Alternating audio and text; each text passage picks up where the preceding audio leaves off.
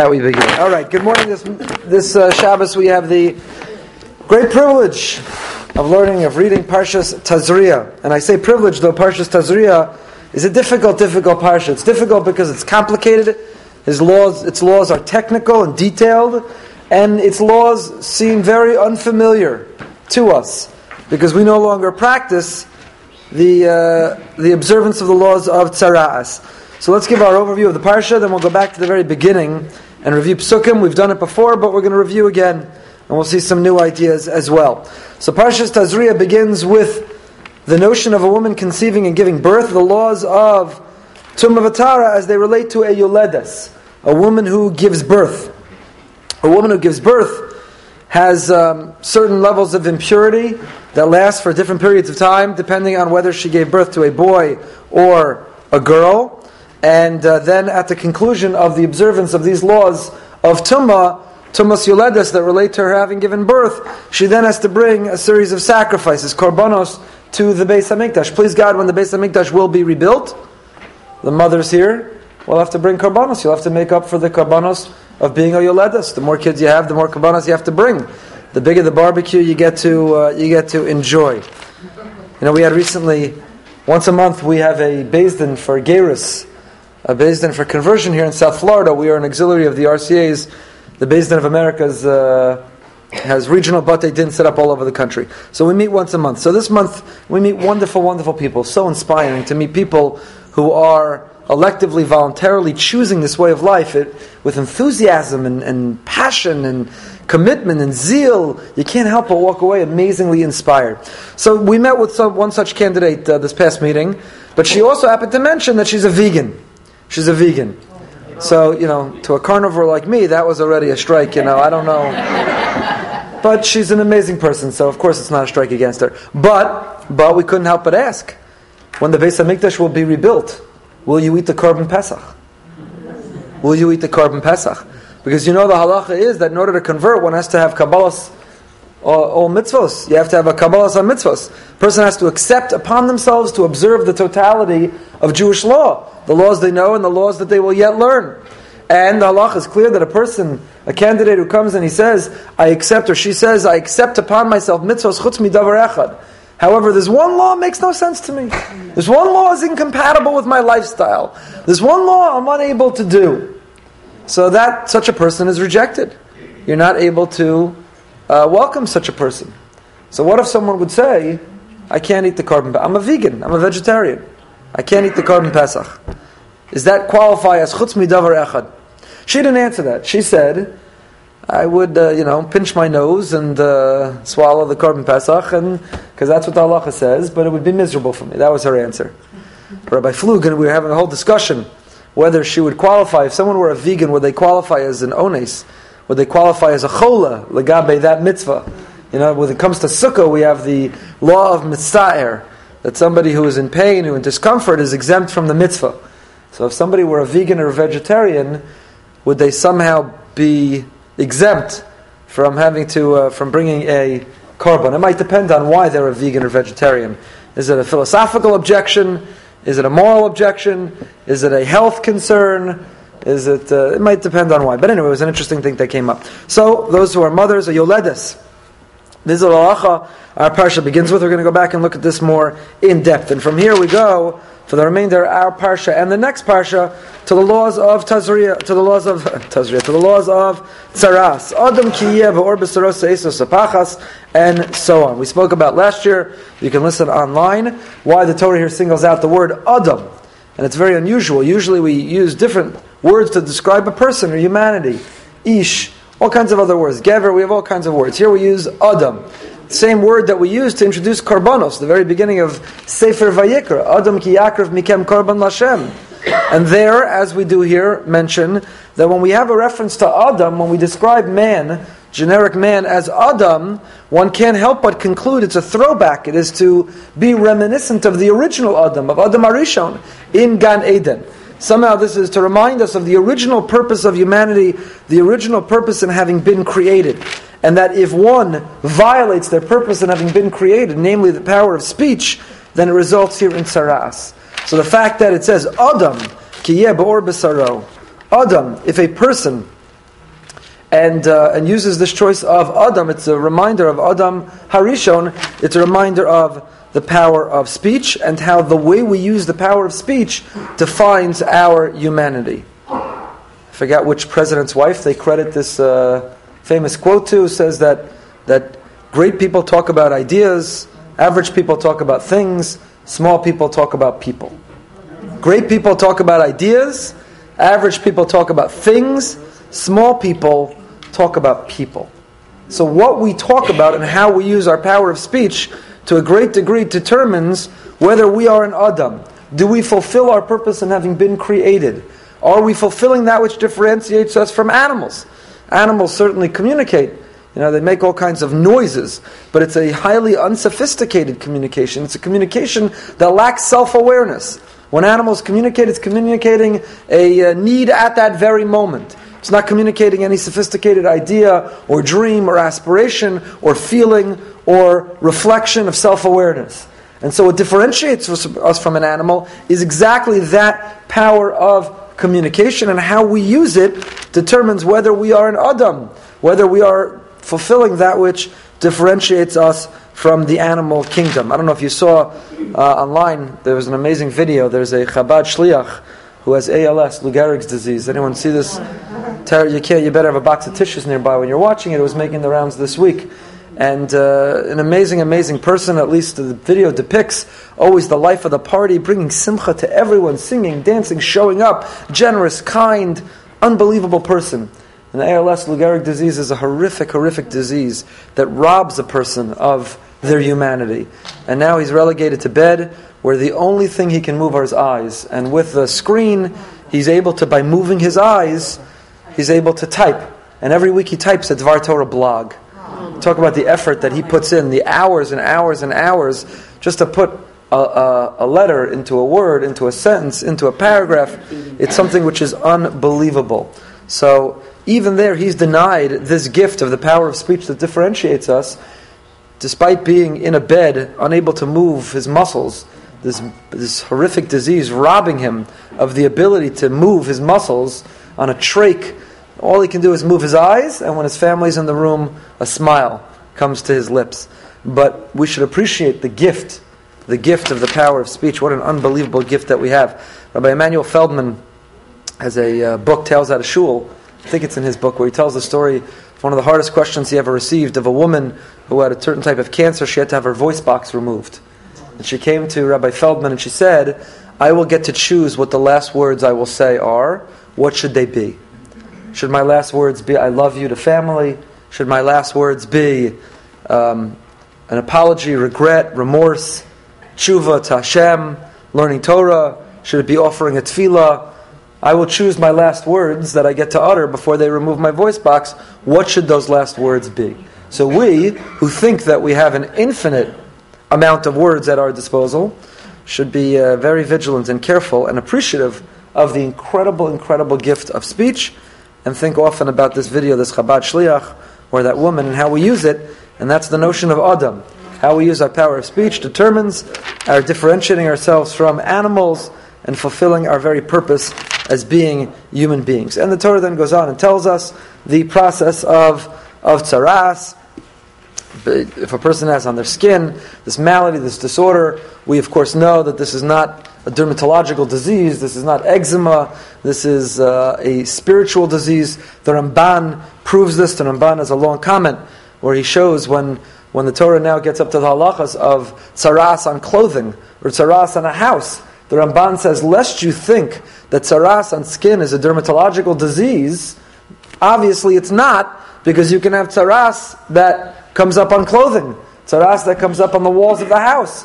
Clearly, this is a mystical, spiritual, metaphysical ailment and not a physical one. You can't take care of it with a little cortisone cream. It's something which comes about through a spiritual malady, and it's something which can only be repaired and corrected through spiritual spiritual repair. So this is not dermatological. This is something which is which is uh, spiritual and is the result. The most famous reason given that we all know is lashon hara. But there are many, many other reasons which are given as well. That one, in the times when Tzaras happened, one would get the instant feedback. One was immediately accountable for their behavior. and lived with the results. And certainly that was a great deterrent not to live that way or not to make those same mistakes again. Torah here delineates the halachas. We've spoken about this in the past as well, that are highly dependent on the Kohen. And it's very interesting that the Mitzorah, the Tzarua, only has, uh, is affected by that status when the Kohen diagnoses them. Until the Kohen diagnose, diagnoses them, the status does not take, does not take effect. Torah gives us the laws of tzaras of the head and the face, which are different than the rest of the body. A bald spot, which is surrounded by hair, and uh, what the skin looks like.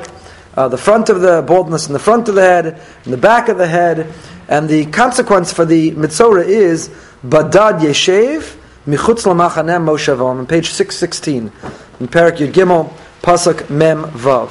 Kol yemei asher nega bo yitma tamehu. All the time that he has this affliction he is considered contaminated. Badad yeshev michutz lamachane moshavo. Alone he sits or she sits outside the camp is their dwelling place. This law applies equally to men and women. Not all the laws of Tzaras do, but living outside the camp does. Badad yeshev. Rav Chaim Shmulevitz, the great Sichas Musar, Rosh Hashiva of the Mir in Yerushalayim. The great Rav Chaim Shmulevitz says, what's this idea that the Mitzorah sits outside? Why is the Mitzorah by themselves? Says Reb Chaim Shmulevitz, you know, the Gemara says that Arba Chashav Kames, there are four individuals who are considered dead even when they are alive. And they include a poor person, they include a barren woman, they include a Mitzorah. What does it mean to be dead even when one is alive? So Reb Chaim Shmulevitz suggests that the common denominator of the three, not to equate them, a person struggling with infertility, we've spoken often about the sensitivity that we have to have, is not something someone has brought upon themselves. God forbid. God forbid. So it's not to equate the categories, but Reb Chaim Shmulevitz suggests what it means is that these individuals are living such lonely, isolated lives. A person who is poor, who's indigent, who's struggling, who doesn't know where they're going to get the matzah and the four cups of wine from, as we wrote about last week, they feel so alone in the world. A person who doesn't have children, who's desperate for continuity and desperate to fulfill their maternal instinct, feels so alone in the world and the Mitzorah is Badad Yeshev, they feel alone. Why is it we want the Mitzorah to feel alone? So says Rav Chaim Shmulevitz, could you think of a greater Midah Keneged Midah? What did the Mitzorah do? The Mitzorah, who spoke the Lashon Hara, what is the result of Lashon Hara? It makes someone else feel isolated. When we speak Lashon Hara, or Lashon Hara is spoken about us, the consequence is that the subject of the Lashon Hara feels so alone. You know, if you ever hear about lashon hara being spoken about you, and as a rabbi that's a daily occurrence, then and I'm not I'm not complaining about that. It's you know one of the uh, goes with the job. It also comes with a lot of wonderful things. But I, I tell you, you struggle with when you hear lashon hara spoke about. You start asking yourself, does everyone feel that way? Is everyone saying that? Even the people who are acting as if they're my friends, is that really how everyone feels? Is that really what everyone's saying? How many people were told that? And it's not true, and how can it ever be corrected? And you can't help but feel as a consequence, depending on the magnitude, the severity of the Lashon Hara, you feel very alone. So says Rav Chaim Shmulevitz, what is the Mida Keneged Mida, measure for measure, for the Mitzorah? They spoke Lashon Hara, what's the result? Badad Yeshev, Michutz L'Machanem Moshevel. You go in timeout. Outside the camp. You have to leave the camp. You can't, you, you're not, you're, you don't have the privilege of entering society, of being integrated into the community. Having the opportunity to be a social person is a honor, is a privilege, is a gift, is a blessing. If you abuse that privilege by using the capacity for speech and the social integration to isolate others, then you get put in timeout. Then you are isolated. And that's why the result is Badad Yeshev Michutz Moshevel. We then have the affliction of the garments. I told you the Ramban proves from here that this is a spiritual malady, not a physical one. Okay, and the laws of the Kohen, how the Kohen interacts here, and so on and so forth. Let's go back to the very beginning of the very beginning. By the way, it's interesting, the, the Rav, I'll just quote the Rav before we go back. He says on this concept of Adam Kiyeh Ba'or B'Saro. Again, we love to quote from the Rav Chumash here, from the OU. A number of people came up to me afterwards to ask me about it. It's the Newerth edition, Chumash Misoras Harav, Chumash with commentary based on the teaching of Rabbi Joseph B. Soloveitchik. It's put out by OU Press. If you go into any farm store, you look online or you Google it, just Google Rabbi Soloveitchik Chumash and you'll find it easily. So the Rav says, Adam. If a man has on the skin of his flesh, and the verse that introduces the topic of sacrifices, we find the phrase Adam kiyakriv mikem karban lashem. Right? We told, talked about that in, in, in the beginning of Sefer Vayikra, the Adam kiyakriv mikem.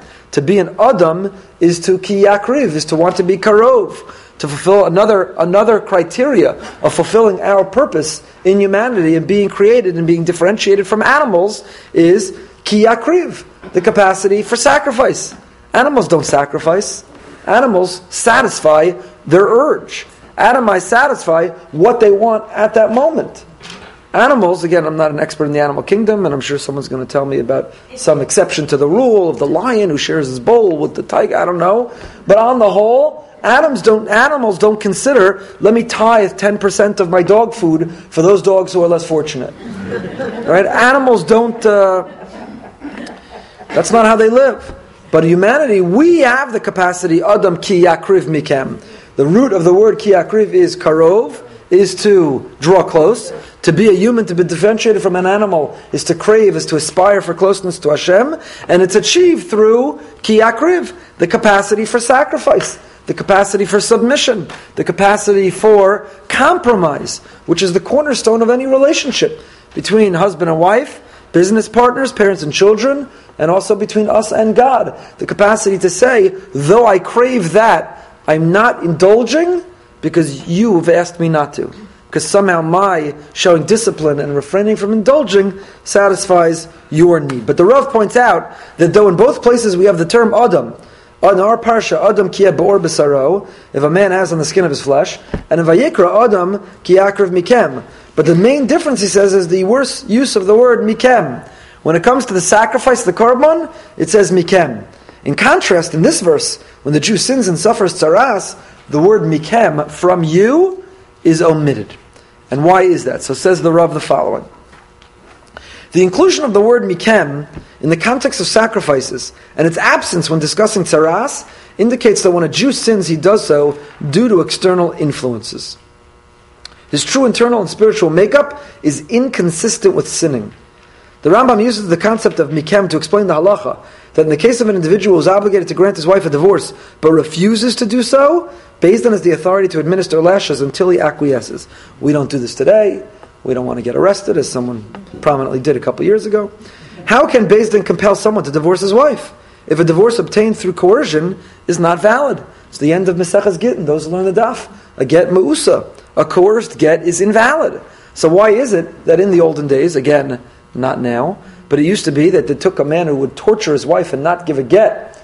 They would take that man to the back alley and they would say to him, Tell us again, are you sure you don't want to give a get? As they hold the Louisville Slugger baseball bat. And if that man says, No, no, I do, I do, I want to give the get, why isn't that a violation of a coerced get, which is invalid?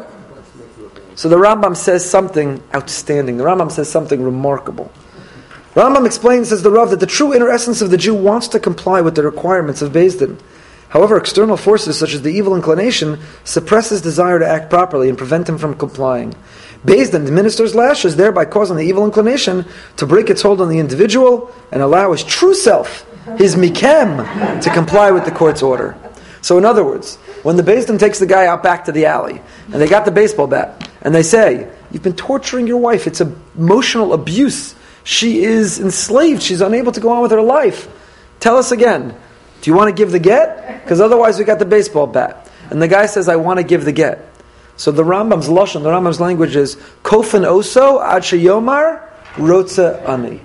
You force him until he says, "I want to." And the commentators point out when the Rambam says rotza ani, I want to give it. What Din is forcing out of the person is the pintaliyid. Inside every human being is a moral compass. Now there are layers and layers that come upon the moral compass through life. Maybe there was a rabbi in our youth we didn't like, so we hate authority and we're rebellious. Maybe there's a figure of authority who we counted on and relied upon and they failed us miserably. A parent, a teacher, a neighbor. Maybe we had a negative experience with whatever the case may be. Life piles upon us layers and layers on top of our moral compass.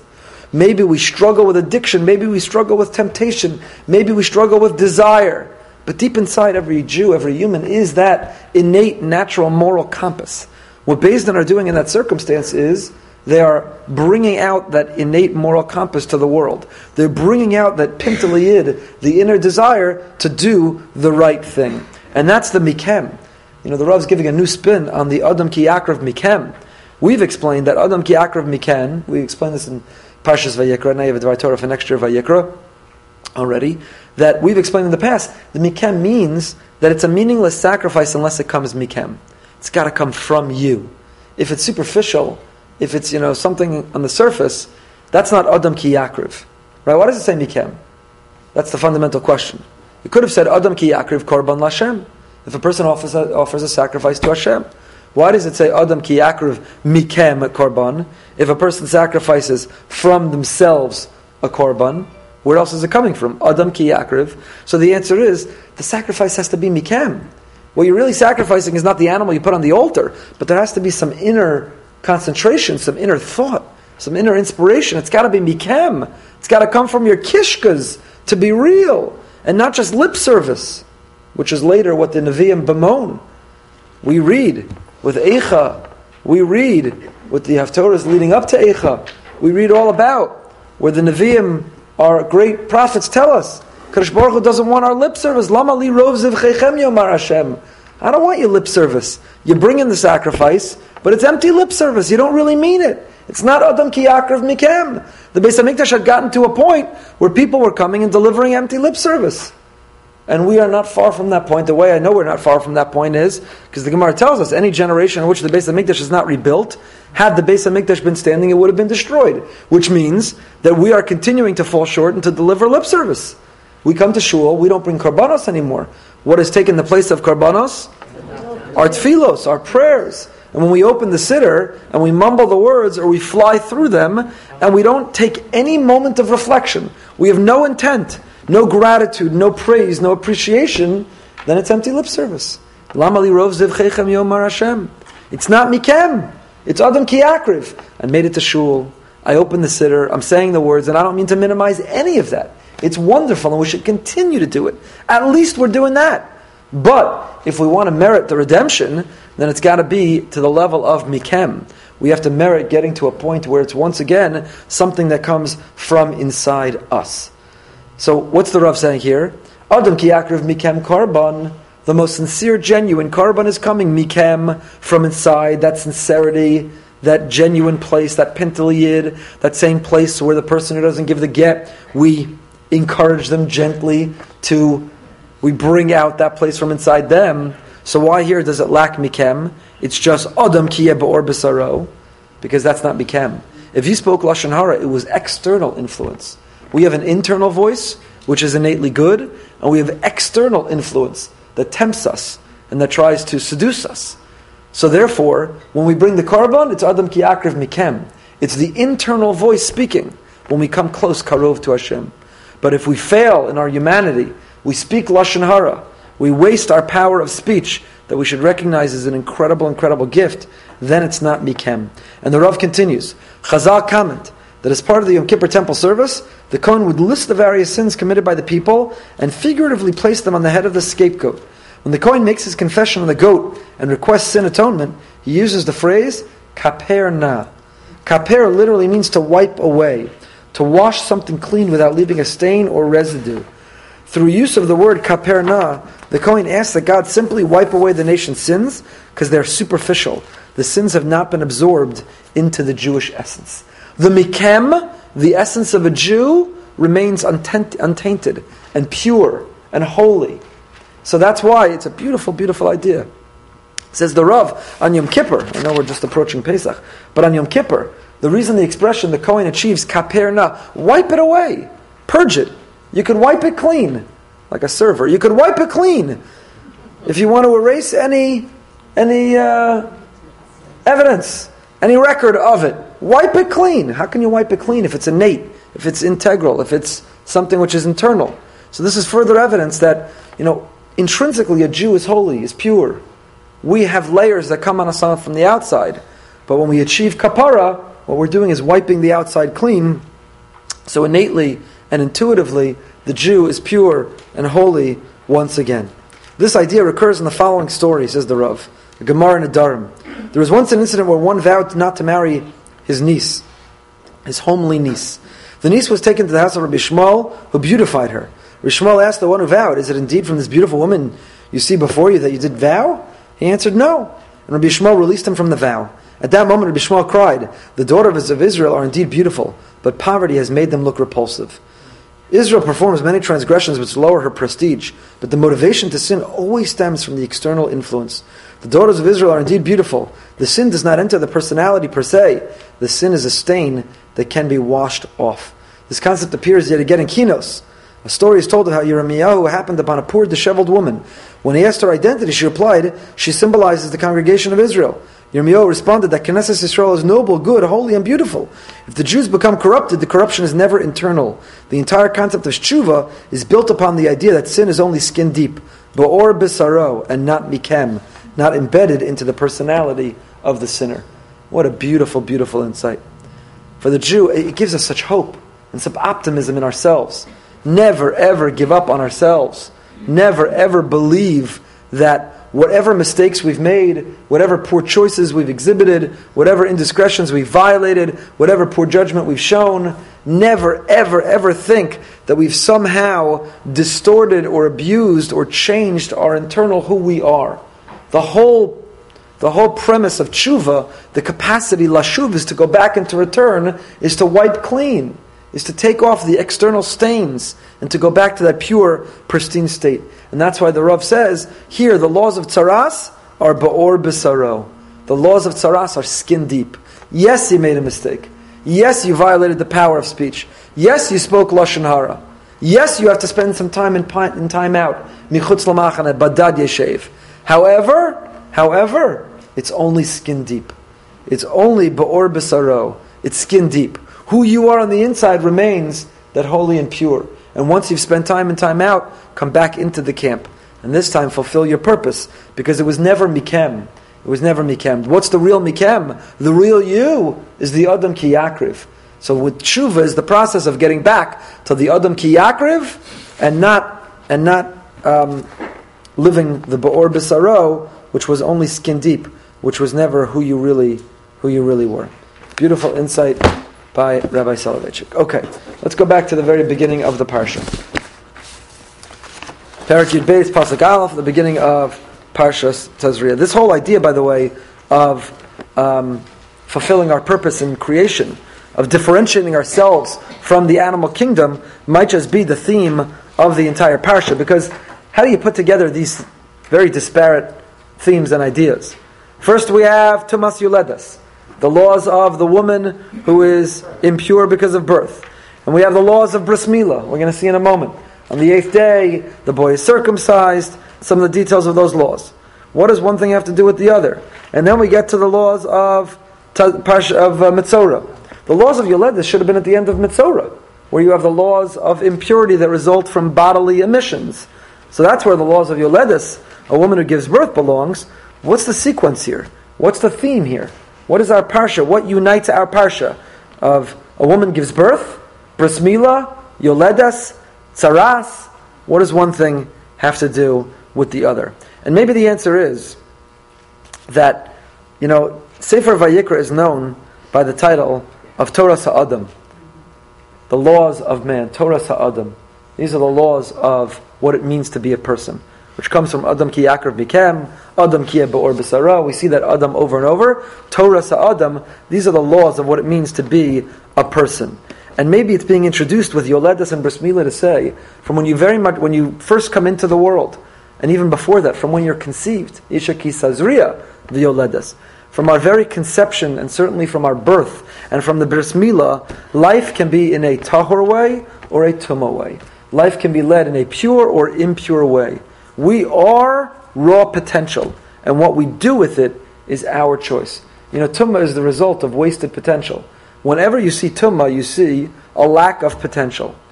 So that's why, you know, a woman with her monthly cycle, which is the body saying, the default of the female body, I don't want to get myself in trouble here, some candidates have, the default of the female body is to conceive.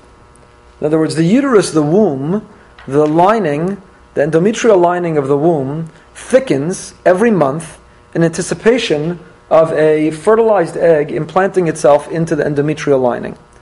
It's when the egg is not fertilized, doesn't implant into the endometrial lining, that the lining sheds, and that's what a woman's period is. It's the shedding of the endometrial lining that was anticipating and expecting a the implantation of a fertilized egg, which is extraordinary. It means that the default of a woman's body in her childbearing years monthly is to prepare for the conception of another human being.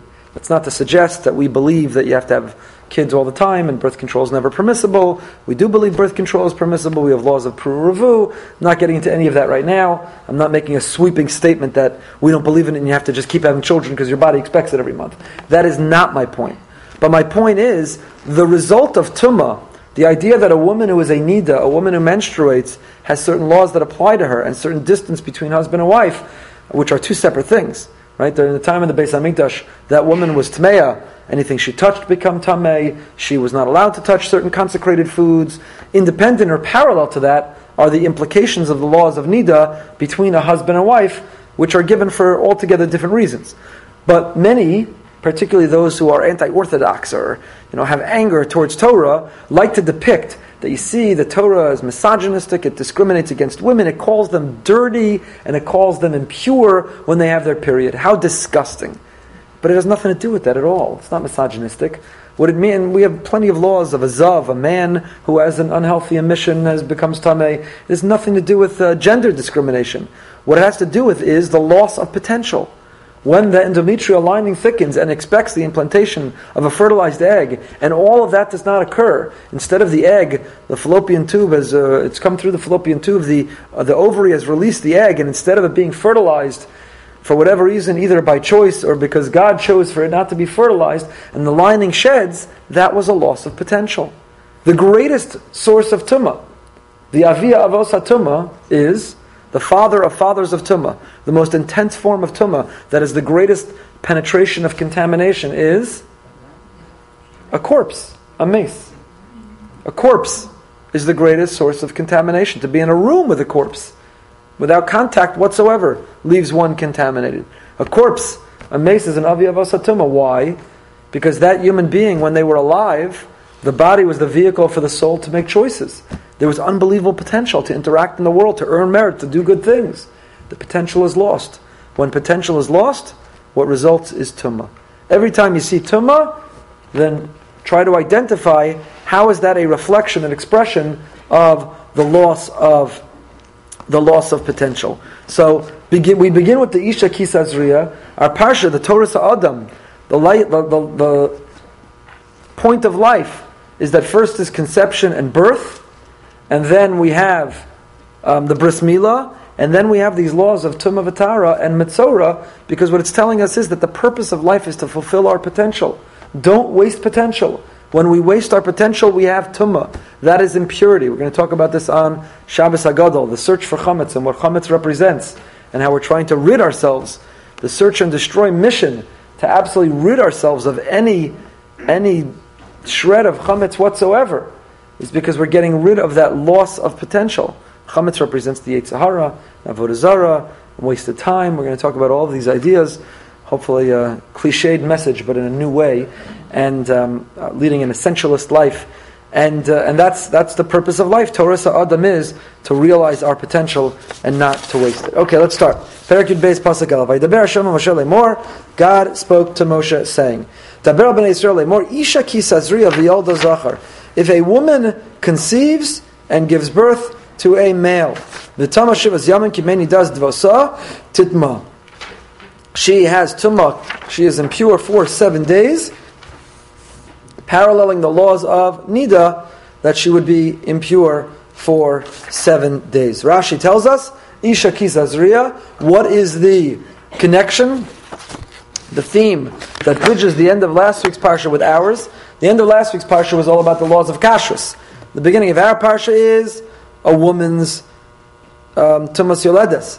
What's the connection? Says Rashi, Amar Simlai, Keshem she'etzirasu shel adam, achar kol behem achayev of, But Maisa Bereshis, Kach Toros on his Parsha Achar Toros Be'emachayev Just like when it comes to the Genesis story, the creation story, first God creates the animal world and culminates, creation culminates with man, the most sophisticated, the highest of all.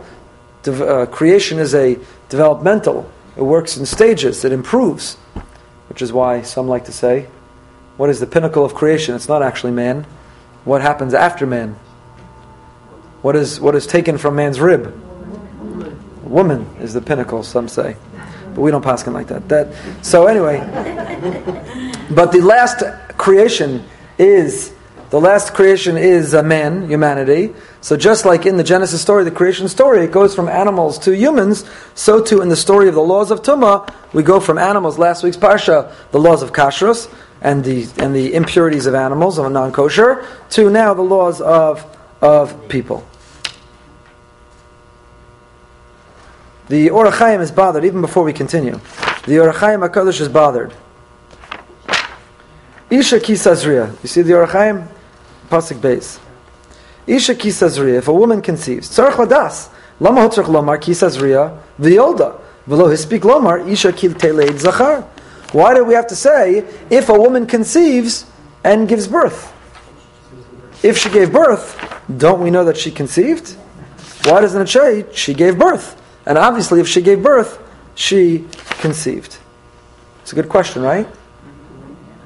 Some proof from here, by the way. You know, the halacha is, we'll see, let's keep reading for a moment, then we'll come back. Pasuk Gimel, on the eighth day, Yimol Besar or Laso, you circumcise the flesh of his foreskin. Shloshim Yom Shloshim Yamim Tesheb Dmei Tara, and then we have the laws of of uh, Tumah and Tara for her. So Uva Yom Hashmini on the eighth day. So Isha Kisazriya, if a woman gives birth, V'yalda, if a woman conceives and gives birth, then on the eighth day you circumcise. And we learn from here that Mila is Docha Shabbos. Normally on Shabbos we have 39 categories of creative labor that we must abstain from. But if the bris, if the eighth day falls on Shabbos or on Yantif, Mila is Docha. Circumcision is Docha, Shabbos and Yantif. Circumcision supersedes Shabbos and Yantif. Its message, its theme, its impact, its status change is so significant, it even supersedes Shabbos and Yantif. How much does it supersede? We have a whole parak in Masechah Shabbos, Rabbi Lazar Demila, that deals with this question. In the uh, town of Rabbi Lazar, they would even even uh, machshire mila, even the preparations for mila, would be docha Shabbos. So if you didn't have a knife, you could fashion a knife and light a fire to heat the water. Not only the mila itself, the moment of cutting the flesh, but even the preparation. We don't pass in that way. We don't pass machshire mila. So when we have a mila on Shabbos, we do everything in advance. The moa leaves his uh, utensils here, and everything is set. And the only thing that's actually supersedes Shabbos is the cut, is the bris mila itself. So many poskim see from our parsha, from our pasuk, that isha kisazriya vialda. Gemara says that isha kisazriya vialda when you conceive and vialda. Vialda means you give birth. You give birth in a natural way. So only a natural childbirth is docha Shabbos. But if a woman had a C-section and the baby was yotze dofen, the baby came out through the window instead of uh, naturally, yotze dofen. So if the baby came out through a C-section, that's not a fulfillment of isha kisazriya vialda. That's not a vialda. That's not a natural childbirth. So someone who has a C-section, the bris of that baby, even on the eighth day, is not docha Shabbos or Yantif. So that's the vialda. What about the isha kisazriya? Isha kisazriya. This comes to the Or HaChaim's question. Why did I have to be told Tazriya if she's Yalda? Isn't it obvious she's Tazriya? Now the Or HaChaim, who lived 150 years ago, lived in Morocco and then in Yerushalayim, so the Or HaChaim HaKadosh maybe couldn't appreciate, like we can, why it needs to say Ki Tazriya. Because many poskim of our time say, what about if a woman became pregnant through IVF? Would the bris of an IVF baby be Docha Shabbos? A baby boy conceived through IVF, in vitro fertilization, would such a baby, in other words, that baby was not conceived in the womb. Where was that baby conceived? In a petri dish. And then implanted into the womb. So the kitazriya was not a kitazriya. The petri dish was tazriya. Not the, well, not the, not the isha kitazriya. So therefore, the overwhelming majority of poskim say that if a woman conceives through IVF and that baby boy is born and the eighth day is Shabbos, the bris is not on Shabbos. The bris is not Docha Shabbos. Rav Asher Weiss, who was our guest earlier this year, the Minchas Asher, the posik of Shaarei Tzedek Hospital, I got a halacha journal in the mail two or three months ago. He had an article in that journal, and he disagrees. He says that a woman conceives through IVF, the bris is still Docha Shabbos. But he's a Das Yachid, he has a singular opinion, the Minchas Asher. The majority hold fulfillment of Ki Tazriya has to be. The Isha is Tazriya, the woman is conceiving internally, and not that this baby, this embryo, was conceived in a petri dish and later placed inside her. But the Or HaChaim nevertheless is bothered. Why do I have to be told Tazriya? If she's Viyolda, isn't it obvious she is Tazriya? Which we're saying, no, it's not necessarily obvious she was Tazriya. But what does he say? But Rabbi. Chazal say it's to exclude C-section kitzarach lios aleida. How do they learn that? Because the leida has to be b'makam azriya. Isha kitazriya v'yalda. The v'yalda, the childbirth has to be in the place of kitazriya. Namely, it has to be natural. Reb Shimon Omer l'Rabbos yoto machoy. V'od yesh and there's a long, long comment here of the Or HaChaim. Um, but I want to skip to where he says,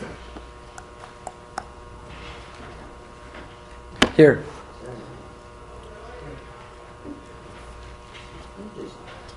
Um,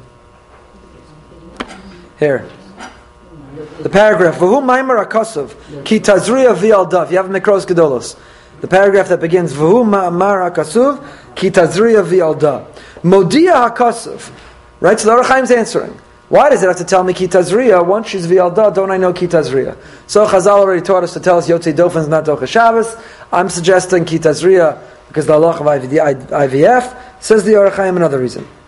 Modia kosov ki ikar aleidu b'shas hazra shekasher tazriya kvar yalda v'haya mashahaya. The the main v'yalda, the main work of bringing that child into the world happened at the moment of conception. True development happens during the gestational period. The baby will form its limbs, the baby will form its organs, the baby will form its brain, the baby will form its, fa- its faculties. True, all that happens during the gestational period. But the potential, who that baby will be, a boy or a girl, athletic, artistic, smart, and so on and so forth, is all in the DNA.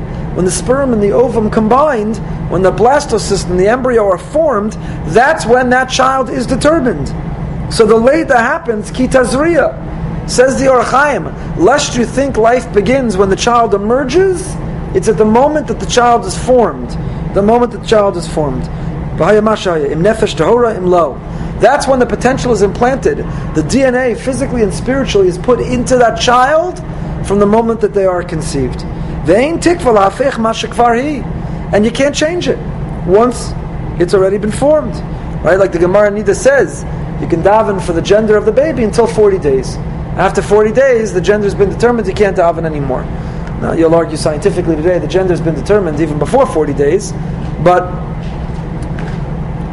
there's evidence the other way, but leave that all aside. We actually, you can listen online on YU Torah. We once gave a shiur on gender selection in halacha. Whether one is, it was a more uncomfortable shiur then than if I were to give it now, but um, at the time I only had girls. But the uh, gender selection in halacha, are you allowed to manipulate to try to get the gender that you want? Through natural remedies, through other manipulation techniques, or most expensively, through something called PGD, pre-implantation genetic diagnosis. Are you allowed to do IVF in order to get the gender that you want? And if you can, how far can you go? Can you get out, do IVF to get the child with the hair color that you want, and the eyes color that you want, and the IQ that you want? And you want your son to be tall, to be on the basketball team. And you want your daughter to be uh, good at drama, so she'll make it in the play. How far can you go with this manipulation? We gave that shiur. You can find it on YU Torah. But says the Or HaChaim, correctly that the the DNA, the potential of this child in many of these ways is determined at the moment of conception. ומעתה מה שיסעצם האדם בבחינס הלידה הוא בשעת העזרה כי אז הוא עיקר הלידה בבחינס הנפש הוא העיקרס באדם ובהיוס הדבר then so also הגם שהוא נעלם תקרא לידה So we have two leidas. There are two births of a child. There's when they emerge into the world, and that happens in the hospital under the bright lights. But when does that neshama emerge down into this world? That happens when the neshama is placed in the body. We gave a talk as part of our um, what's the series we're doing right now called on Wednesdays with Rachel Berman. The journey, Final journey. the final journey. Thank you. So, as part of the final journey series, we gave a talk on the soul and afterlife and so on, and we talked about how what we believe is all souls. The Gemara says, Chazal teaches that all souls came to be at the moment of the creation of the world. God keeps them in the celestial storehouse in a file cabinet. When a man and a woman in a loving embrace in the appropriate context, hopefully, are intimate and a sperm and an ovum combine, and God determines it's appropriate, he goes to his file cabinet, he finds the right neshama, and he places it into that into that goof. And it lives with that goof for 70, 80, 120 years, and then it's removed to what we call Yitzias HaNeshama, the extraction of the soul from the body. We don't believe in death. People don't die, bodies die. People aren't buried, bodies are buried. The neshama lives forever, it's immortal. It exists at the beginning of time, since the beginning of creation, and it will live eternally. It is only combined and housed with the body for a short period of time. And there's all kinds of consequences we're not going to get into. This has to do with last week's Parsha, when Moshe tells Aaron, you lost your two sons, don't tear Kriya, but normally an Avel does tear Kriya. Normally the Avel does tear their garment. I mentioned at a Shiva home the other night, a beautiful interpretation I saw on Kriya. Why do we tear the garment? So I used to explain, used to think, we tear Kriya, we tear the garment, why? It's an expression of grief, of, of, of pain, of loss, to tear the garment. The material is unimportant in the loss of something spiritual.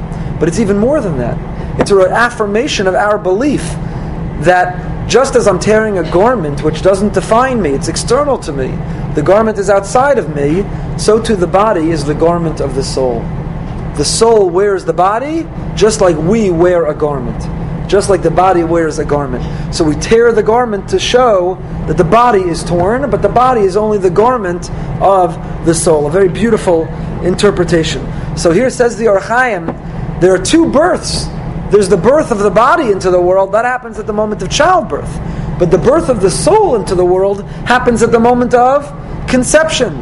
We believe, I'm not going to get into the consequences of abortion, though we gave a talk on that too, you could find on YU Torah. 40 years after Roe versus Wade, reflections on abortion. It's also there.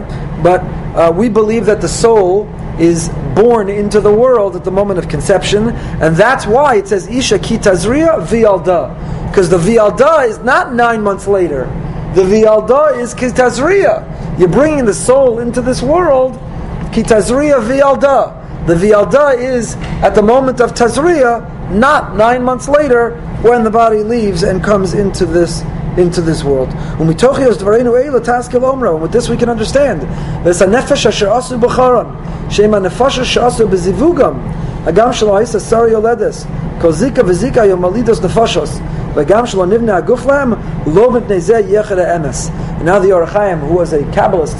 has a very mystical idea. He says when the Torah describes that of Avram and Sarah created the nefesh asher asu b'charon, the souls they created, normally we understand that to mean their outreach efforts. They transformed people in Charan. Avram Megayeris Anoshim, Sarah Megayeris is Anoshim. Avram converted the men, Sarah converted the women. They transformed the world with their radical new way of thinking about of thinking about the world. But here the Ohr is saying that's not what it means. Hanefesh asher asu b'charan does not mean the outreach they did. It means that we know Sarah was barren for so many years, but all those years of trying, all those years of trying, and I guess the Ohr is assuming she had miscarriages, but all those years of miscarriages, that union indeed brought a neshama down to that miscarriage. And that neshama had a birth. Even if the baby didn't have a healthy birth into the world, the neshama had a birth, nevertheless, down into this earth. And this is, in fact, what we paskin, halacha lamaisa. Because when a person has a stillbirth, if they have a stillbirth boy, to Ramah in Yoreh Deah, we give that boy a bris. Even a stillborn boy, we give the boy a bris. And a stillborn boy or girl, we give them a name. What are we giving a name? They never experienced Vialda. They were never born. They never lived even for a moment. It's not that they tragically lived only for hours or days. They didn't live even for a moment. They were stillborn. Why do we give a name? Why do we do a bris? The Ramon Shulchan Aruch and the Notes that came, the commentaries explain because in Tchias Hamesim that little baby will come back, and when they do, if it's a boy, they'll need a bris. And for us to identify with them, that neshama deserves a name. A name is an identity. A name is a status. A name is a description. They deserve a name. So Ki Tazriya Vialda says the Or HaChaim, the Vialda is not nine months later. The Vialda is Ki Tazriya. When you conceive, you brought a neshama down. And to a certain extent, I don't know this, whether this is comforting or not. My wife and I went through a stillbirth a number of years ago, and people tried to comfort us with this, so I don't, I'm not suggesting it's comforting for everybody, but some suggest that the stillborn or even miscarried souls are the holiest, because they never had a blemish. They were a soul that came down to this world, and for whatever reason, God called them back, but called them back in a pure, pristine state before they could have made one poor choice, before they made one mistake, before they erred in any way. They were as pure and pristine as they could be. So one should not feel that if they had a stillbirth or a miscarriage, well, what was the point of it all? What was the point of the pain and discomfort? What was it all for if there's not even a healthy child resulting?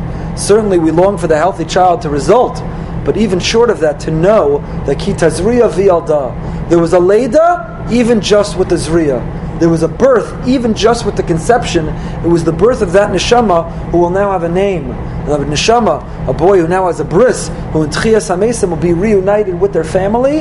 There was a birth, even if we're not experiencing it in its fullest sense now, we will experience it one day. And he goes on with more of these mystical thoughts. Okay. It's a long, long Or HaChaim. It's all beautiful along these same lines. Ugh, I had so much to talk about. We didn't even get past the second pasuk.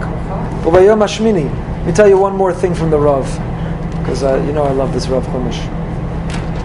On the eighth day, Yemol Besor Or Laso. The boy gets his bris on bris on the eighth day. Says Rabbi Soloveitchik in his Chumash. Well, by the way, you don't have to buy the Chumash because I'll just read the best ones to you every week. now, support the OU. Buy the Chumash. There are two fulfillments in the mitzvah of Mila. A great insight. Uh, your grandchild, Mirta Hashem, you should be zocha for more grandchildren and great grandchildren. And if you're invited to speak at the bris, then here you have a Dvar Torah right now. Two fulfillments in the mitzvah of Mila. On the one hand, the act of circumcision is conceptually similar to many other mitzvahs. There's a mitzvah to circumcise one's son, just as there's a mitzvah to hold a lulav. On the other hand, a new status is conferred upon the person through Mila. One who takes a lulav is the same person before and after the mitzvah. His status has not changed. But after Mila, the child becomes a ben bris, the only then can he enter the mikdash or bring sacrifices. Mila is an integral part of conversion as well. After conversion, the individual has fundamentally changed. Right? We know that in, in Orel, somebody who doesn't have a Mila can't bring a korban pesach. They can't enter the Beis HaMikdash. So a bris Mila is categorically different than other mitzvahs. When I hear sh- when I hear the shofar, or I shake the lulav, or I light the Shabbos candles, I'm the same person before and after the mitzvah. I just did an act of the mitzvah. But bris is not just an act. On the one hand, it's an act but it's an act that changes the very essence and status of the person upon whom the act was done. These two aspects of the mitzvah, here's the Dvar Torah for you, are reflected in the two brachas that we say at a bris. The first bracha, Shikir Shem Mitzvasav Tzivanu Alamila. That's a classic uh, birchas on mitzvah. Al Netzilas Lulav, Lahadlik Ner Shal Chanukah, Lishma Kol Shofar. We make a bracha before we do a mitzvah. Al Mitzvahs Mila is the classic bracha before you do the act of the mitzvah. According to Rabbeinu Tam, the second bracha refers to the change of status resulting from the act of Mila. What's the second bracha? Lachnisa lebriso shal briso shal Avram Avinu. The mole makes the first bracha. The father makes the second bracha. The mole is doing the act. You make a birchas mitzvah. The father is responsible for that change of status. That the child is now a ben bris. The child is now transformed and is different. The evil Roman governor Turnus Rufus once asked Rabbi Akiva, if God hated the uncircumcised, why does he create man in an uncircumcised state? In other words, if God wants us to have a bris, why didn't he just create us without a foreskin? And Rabbi Akiva answered, Does the earth yield bread? What a great answer. Does bread grow from the ground? In his rhetorical response, Rabbi Akiva conveyed that just as God desires that man bring forth bread through his effort, It is only man who can sanctify himself. If man wants to attain holiness, the initiative rests with him. He must circumcise himself. Pasuk says in Yechezkel, "B'damay chayi." Only through the blood of his personal sacrifice shall man live on a holy plane. Without toil and suffering, there is no holiness. Without toil and suffering, there is no holiness. The role of man in the endowment of holiness is a central theme in halacha. For example, if a scribe writes a Torah scroll and does not explicitly note the sanctity of the Tetragrammaton, Hashem's name, Yud Ke Vav while writing the name, neither the name nor the scroll have any sanctity. The loftiness of the text itself makes no difference. Without the intention of writing the name, for the purpose of vesting holiness in the scroll, even the ultimate expression of faith itself, the Shema, becomes profane. A Torah scroll is invested with holiness by man. A sacrifice is consecrated through man's designation. It is Knesset Israel who sanctifies the festivals through the establishment of the new month. Whether sanctity is vested in the physical matter or in time, we find few instances where man is not the active participant in the establishment of holiness. So says the Rav, what was Rabbi Akiva answering Turnus Rufus? If God wants you sac- uh, circumcised, why didn't he just make you that way? Rabbi Akiva said, does bread grow from the ground? Meaning, we are partners with God in creation we need to do our part. And that holiness only results not from what God does, but from what we do. The Rav said, it's not in this Chumash here, the Rav said elsewhere, which is the holier mountain? Har Sinai or Har Hamoria? Which is the mountain that we visit, that we have great reverence, unfortunately not allowed to daven on top of, but is it the Temple Mount or is it Har Sinai? Har Sinai. How many here have been to Har Sinai? We don't even know what's, we know where, it is. we know uh, Har Sinai is not exactly a Jewish tourist destination. The Kotel? Who here has been to the Kotel? Everybody's been to the Kotel. We should, we're really, the Kotel is because we're at Har HaMoriah. Why is that? Because Har Sinai, that doesn't have holiness anymore. It has no sanctity. Why? Because that was God giving us the Torah. We were passive. Whereas at Har HaMoriah, we bring korbanos. Holiness results in man's sacrifices. I'm surprised I didn't include that here in this section, because that's the ultimate insight of the Rav. Holiness is the result of our sacrifice. And I leave you with a thought getting you ready for Pesach. Which is why, which is why, why didn't God just take us out of Egypt? He knew which homes were Jewish homes. Why did we have to go through this great courageous act of, of setting aside one of the Egyptian gods for f- numerous days and then slaughtering it in front of the Egyptians, risking our lives? and then smearing its blood on our doorposts, rubbing it in the Egyptians' faces. God didn't know which were our houses so he could pass over. So what do you see? Elamai, why? Because if you want redemption, you can't be a passive spectator.